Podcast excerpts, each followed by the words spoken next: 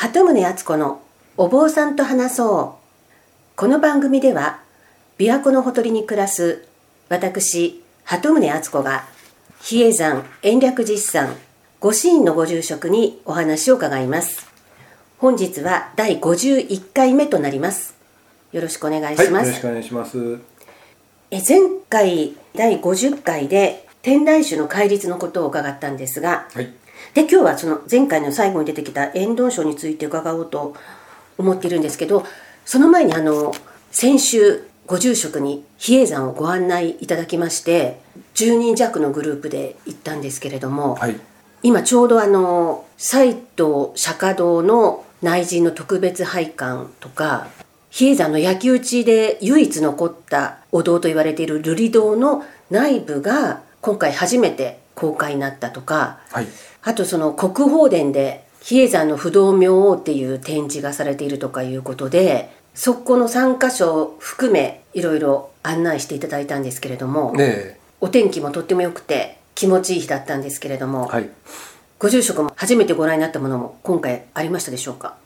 比叡山の不動明王ということでお不動さんの曼荼羅が出てきたりとかですねめったに見られない多分そこにそのお寺には何度か行ったことがあってもまああのしまってあったんだなっていうものが見られてとても良かったと思いますね。なんかでもニュースで見たんですけど今回初めてな最近になって発見されたちっちゃな金色の不動明王のはいはい。像も初公開ということでえ展示してありましたよね。えはい。あの解体修理をされたそうなんですけれどもそこから出てきたと。それは比叡山のお堂いやそれはなんかあの秘密であまり言えないみたいであそういうことはあまり詳しい情報は表には出さないんですね。そうですね。あの盗難の恐れというかどこに何があるっていうのはちょっとあまりはあっきりとは言われないですね。ーあじゃあこういうふうな形で国宝殿などで公開される機会に見ておかないと、はい、なかなか拝めないものなんですよね。えーそこのお寺へ行かれてねそれを見せてくれって言われても管理体制によってはちょっと無理な時もあると思うんで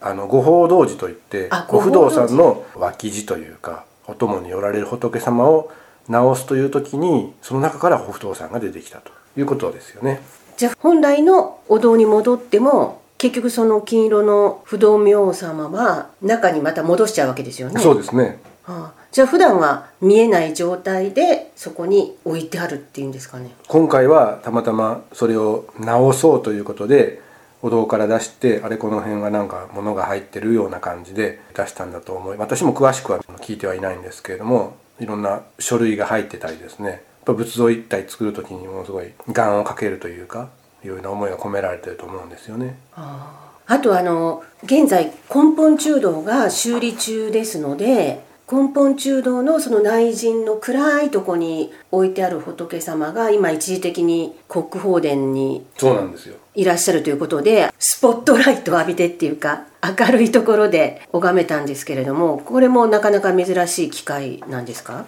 まあ、めったに見れないと思いますし今回のこの根本中の修理でかなりいろんなことを調査してもらえるようですのでその一環であると思います根本中堂の一番真ん中の本尊壇の周りに十二神将各干支に合わせた仏様の仏像がああるんですけれども置き方が置き方だったので我々もめったに触れませんしなんとかこれが修復されたらいいなということが今回いよいよ第2体ずつ出してあの色を直したりもされてるんでものすごくいいことだと思います。延暦寺のご住職であっても仏様とか建物とかの隅から隅どうなって実はどうなっていたかはまだわからないことがいっぱいあるわけもちろんそうですね。そう勝手に触れないですよねねでもその国宝殿に今いらっしゃる仏様っていうのも普段根本中堂にいらっしゃる場合は私たちが観光客で行った場合下陣から内陣を見たらかなり距離もあって、ねえ内陣の中暗いから、はい。ほとんどよく見えないですよね、はいはい今あんな風に色とかはっきり見える状態っていうのは国宝殿でしか見られないですねはい。まあ全部図録というか写真に撮ったり収めたり何らかのデータでは残ると思うんですけれども実際に間近で見せてもらえる機会はもう今回が最後じゃないかなと思いますけどね。あその根本中堂の仏様、はい。そういったことはあまり宣伝されてないんですけどお堂の中に入ったことがある人間としてはこんな明るいところに出してもらえたんだなという思いはありますね。あそうか。ご住職でも内陣の暗いとこでしか見てらっしゃらないわけまあ、ですよっぽどね自分でライト持って行って見せてもらったらいいんでしょうけどもやっぱり日常の業務もありますしあまり近づいて粗相があってはなりませんし、まあ、遠くからちょっと見させてもらう感じですかね。あじゃあ今回ままじまじとって言うとあれですけどじっくり。そうですね。あの根本中道の中自体もやはり湿気もきついですしあの仏像にとってはあまり良くない環境ですのででも何らかの意図があって置かれている仏像群ですのでどうしようもないかなという気はしてたんですけれども今回のこの大修理で大改修で直していただけるというのは非常にそれだけでありがたいですよね。瑠璃堂については何か感想ありました？瑠璃堂は普段あの本当に我々でも近寄らない僻地にあるのであかなり離れてましたねめったに手を合わしに行くこともないんですけれどもやはりお薬師さんのお堂ということで根本中道に近い信仰があってえー作られたお堂だと思うんですよ。まあ3と16谷に分かれている比叡山のグループの中でも斎藤ですのであまり人が今はもいらっしゃらないのでどういう状態になっているのかなというところもあって見させてもらったんですけれども非常に良かったですよね。でも仏様なんかキラキラとても綺麗でしたよねはい、あの個人で直してほしいという方から寄付を受けてああの直して塗り直しがされたんですよね。あ最近綺麗にされたわけ。はい。あそっかそうやってあのお寺に寄付をしてくださる。はい、もうあの指定でここの仏様を直したいというもうご指名があるともうそこを直しますし結構かかったと思うんですけれどもそれを他のことには使えませんのでじゃあ瑠璃堂のお薬師さんを直すということで数年前に直されたんだと思いますけどね。で瑠璃堂に置いといても傷みますので国宝殿の方に収めてあっそれを今回は、はい、今回は皆さんにご覧いただこうということで。もともとあったところにはい。戻っていただいてこの期間は。はい。そっかじゃあその比叡山延暦寺の信者さんっていう方もいらっしゃるかと思うんですけどそのこのお堂の信者さんとかこの仏像の信者さんとかそれぞれ自分の思いで寄付してくださる方がいらっしゃるということなんですか？そうですね。でまああの大々にされましたっていうのはあの別に本人があまり言いませんので。ああお名前は出されないか、ほとんど出ないですね。逆にその出してくれっていうともう宣伝になりますのでこちらからお断りする。そしてそれでしたらもう結構ですということであの寄付を断ることもあると聞いてます。あでもそれはものすごいし信仰心があるってことですよね。例えばその瑠璃堂のそのお薬師さんへの信仰の厚さってことですよね、あの本当にその方が、ね、有名な方でも本名でされてますけれども、まあ、されてるということもあのあまり言わない方がいいんですけれども、まあ、結構寄付をしてあのいろんなことをお願いしている方もいらっしゃいますよね。その瑠璃堂とは別に？以外以外でもはい。じゃあ今回のこの特別公開っていうのはまだしばらく見に行けば大丈夫ですよね。はい。釈迦堂の内陣の公開と瑠璃堂の特別ご会費は11月30日まで、あ11月いっぱい、はい。でお不動さんのあの明王展は11月13日までが前期。えー14日から12月の6日までがまたちょっと入れ替えがあって後期になりますね。ああその国宝殿で今やってらっしゃる比叡山の不動明展はい。そっかその内容がちょっと変わるんですね。後期ってねはい。変わりますね、でもあの発見されたばかりの金色不動は今回初公開ですね。これは全会期12月6日まで。ええもちろんそうでしょうね。はい。じゃあちょっと寒くなる前にもう一回心してはい。仏様拝みに行ってみたいなと思います。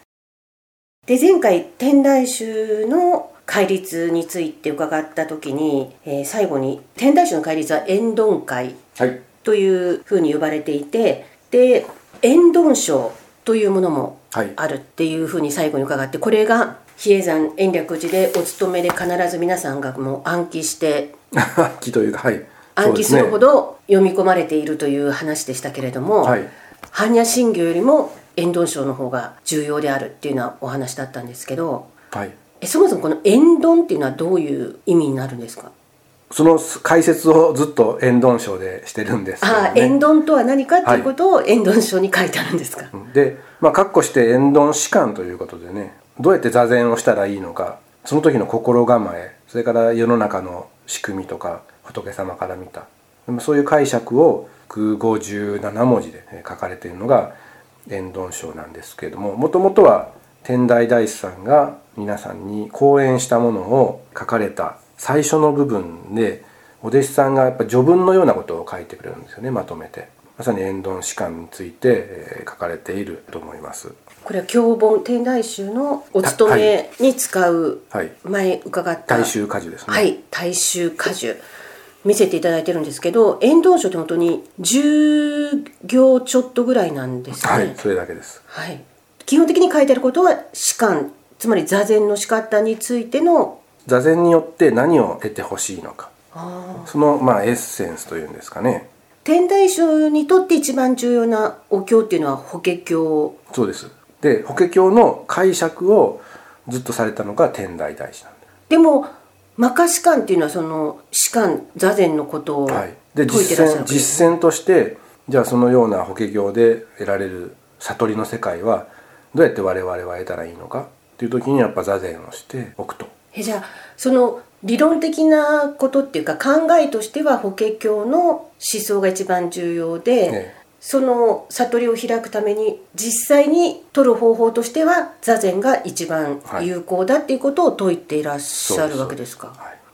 じゃあお経も読むけど座禅も同じくらい。お経はその座禅によって悟れるという、まあ、証明というかですね。お経の中にとりあえず悟れみんな悟れますよって書いてあるんですけれどもじゃあどうやって悟るんだっていうことになりますよね。あそれ法華経に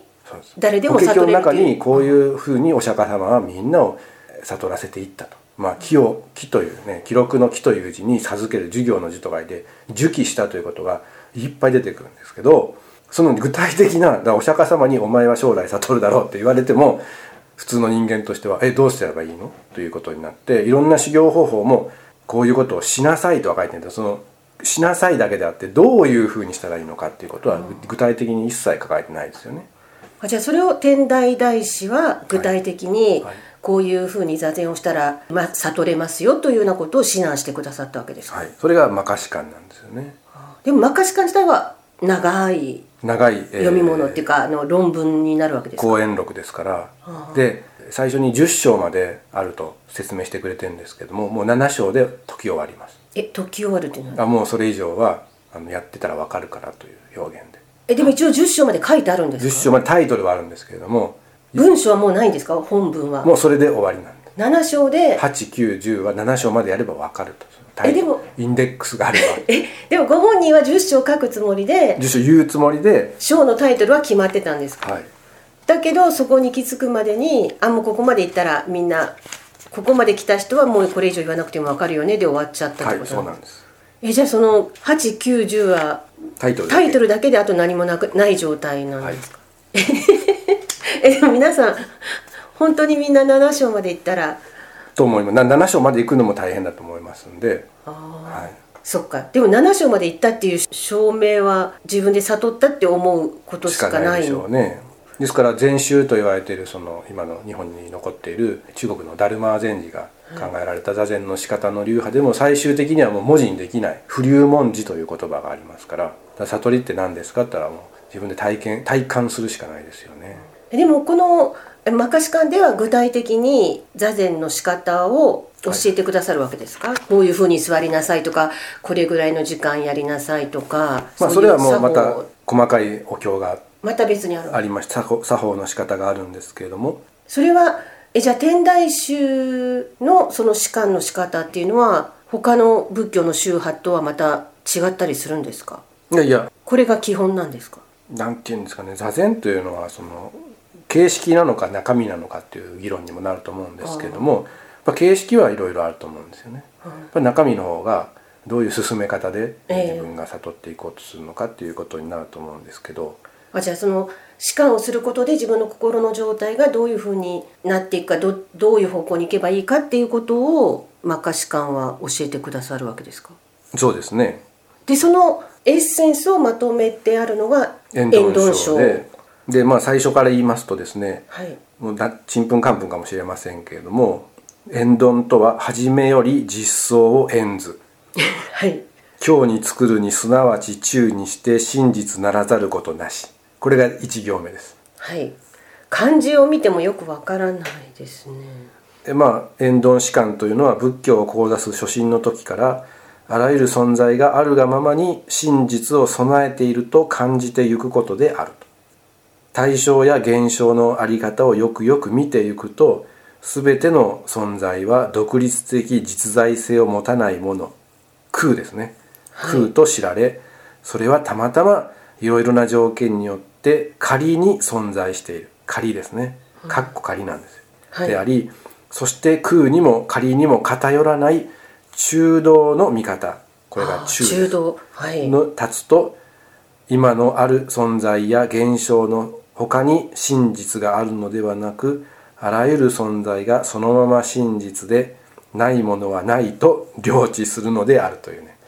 このもう最後の「ないものはない」という言い方が非常に 分かりづらいんですけれどもそういう表現があります。無非中道ということですね。火を打ち消している打ち消し二重の打ち消しですね。ああはい我々は本当に簡単に「円頓者」と誰かが言えば「荘園実相増強即中」と読んでいきますけれどもね息継ぎをするところは丸であの表記してありますけれども157文字ですから本当に1分もかからないですよね。これを毎日お勤めで天台宗のお坊さんは読んでらっしゃる？毎日いろんなタイミングで開放業の間はもうずっとこれをお唱えしなさいとも言われてます。歩いて時間のある時は。そうか開放業も歩きなが歩いてはいるけれどもあれも士官士官の一つの形。時間でもありあれお勤めなんですよね。ああずっとお勤めしながら。そうですだから仏様の前まで到着するまでに一定のお経は読んでおきなさい。そしてお仏様の前に着いたら真言をこの真言を3回唱えなさい。何々しなさいってことは全部決まってるんですけどね。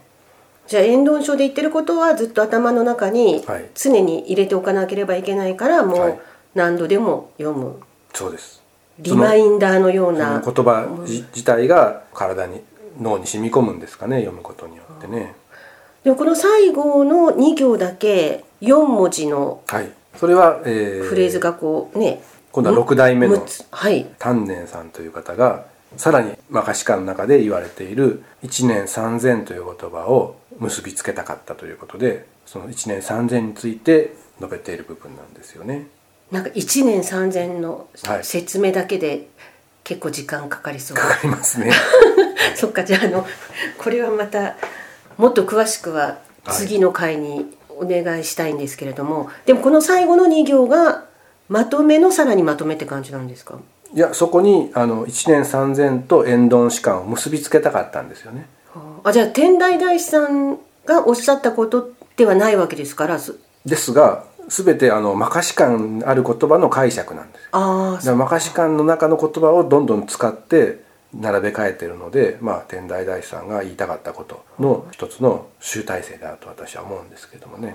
ああでもその天台大師さんのお弟子さん複数いろんなお弟子さんがいろいろ勉強して解釈して、修行してそしてマカシカンが出来上がってるわけですか？そうです。でマカシ観はお経としては読まないのであ声に出してね。その中の一部だけ本当に縁頓章として読ませていただいている部分もありますよね。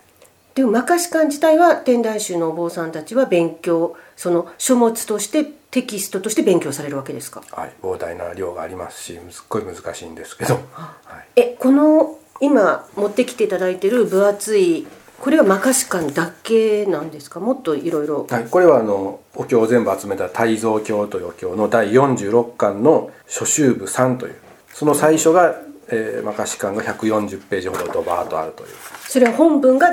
書いてある解説とかがあるわけじゃないぜ一切ないです。でマカシ巻原文が、ああ漢字でもう全部。はい。それではい、140このページぐらい、3段のねこの細かいのでちっちゃいですね。百科事典のようなもので140ページあってこの本の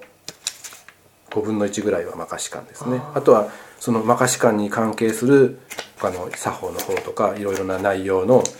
問答集であったりいろいろなものが一緒にまとめてあります。それを皆さん一応基本的に勉強されてるそうですね。目を通すこともなかなかままならないんですけど岩波文庫の方にはこれを書き下してあるものが出てます。3巻の上中下の分厚いもので。あでもそれを読むと士官あの座禅して悟りを開くことがどういうことなのかっていうのが一応わかるはず。頭では、難しいですね。まあ、それは実践を伴いながら勉強していくのが一番はい。わかりやすい。そうですねまあそれは比叡山のような環境でやるのがはいはい。最適っていうことなんですよね。あの般若心経もね短くて解説したしやすそうで全然わかりませんし例えばですよ般若心経の最後にもなぜか般若心経と唱える。ああはい最後に。ボージーソワカ般若心経ではあるんですよ。はい。その意味がわかりません。なんで最後に般若心経？そう。それそんなことをお釈迦様が言うのかな？なんかそういう謎な部分がお経にはいっぱいありますねあ私はこれは「はいこれ以上般若心経でした」っていう意味で読んでるのかと思ってたんですがそううーんなんかそういうわけでもない。なんで今日のお経の題をタイトルを最後に持ってくるのかなあ他のお経ではそんなことはしないわけいやいやあの一応書いてはあるんですけども読むっていうことがね、ああ実際に、なぜ読むようになっちゃったのかな声を出しとかねはい。でそれ読まないと終わらないみたいなの。金が打てないみたいな感じなんで謎で渡してもわからないすごく不思議ですよね。そっか他のお経ではお経のタイトルを最後に読んだりはしないわけですね普通は。法華経はあの8巻に分かれてますのでその巻物の最後に「妙法蓮華経第何巻」って入ります。それを読むべきか読まないべきなのかずっと全部法華経が入ってるテキストがあるんですけどもそれにも書いてありますからいや読まなきゃいけないのかなとかですね。え結局皆さんどうされてるんですか？読んでると思いますその締めとして「はいここまで般若心経でした」っていう意味とかで「はいここまで法華経の何々でした」っていう意味ではないんです。どうなんですかね。すごい不思議な般若心経の最後も不思議です。円頓章も別に最後に円頓章とは言いませんし。ああそうそうなんですね、はい。般若心経だけあれと思いますね。で般若心経の正式名称はマカ般若ハラミッタ心経ですしなんで最後は般若心経って略されてしまうんだろうか最後にマカ般若ハラミッタ心経なら分かるんですけどボージーソワカ般若心経えー、っていうね。へえああそういうこと。言い出したらもう本当にキリがないですよね。なぜこうなってるのか分かりませんという。それはあの私たちの日常生活の意味のわからない慣習とかと同じようなものなんですか？誰が始めたとかもわからない分からないわけでですしすね。でもそれで延々もう何百年と、まあ、もしかしたら1,000年以上こうやって般若心経を読んだんだと思いますし。こういうふうに読むことで何か力を得られるって皆さんが思うから、この形で続いているってことなんですかね。だから我々が本当に知っているお坊さんの唱えるお経は木魚があってみんなで揃えて音を出してますけれどもこれは本当に1,000年前からしたのかなとかね。あそれはいっぱい疑問な部分はありますね。でもえ脈々としてきたんでしょうから江戸時代はやってたのかなとか平安時代はやってたのかなとか鎌倉時代はとかそういったいろいろなことも調べていかないと勝手なことは言えないですよね。まあ、でもとりあえず今まで続いてきたものをそのままの形で比叡山では受け継いでやっていらっしゃるということなんですね。はいえーじゃあ次回なんか聞きたいことがまたいろいろ増えてきましたけども ちゃんと聞ける状態になるようにもうちょっと勉強はい、してきます。ありがとうございまはい、した。ありがとうございました。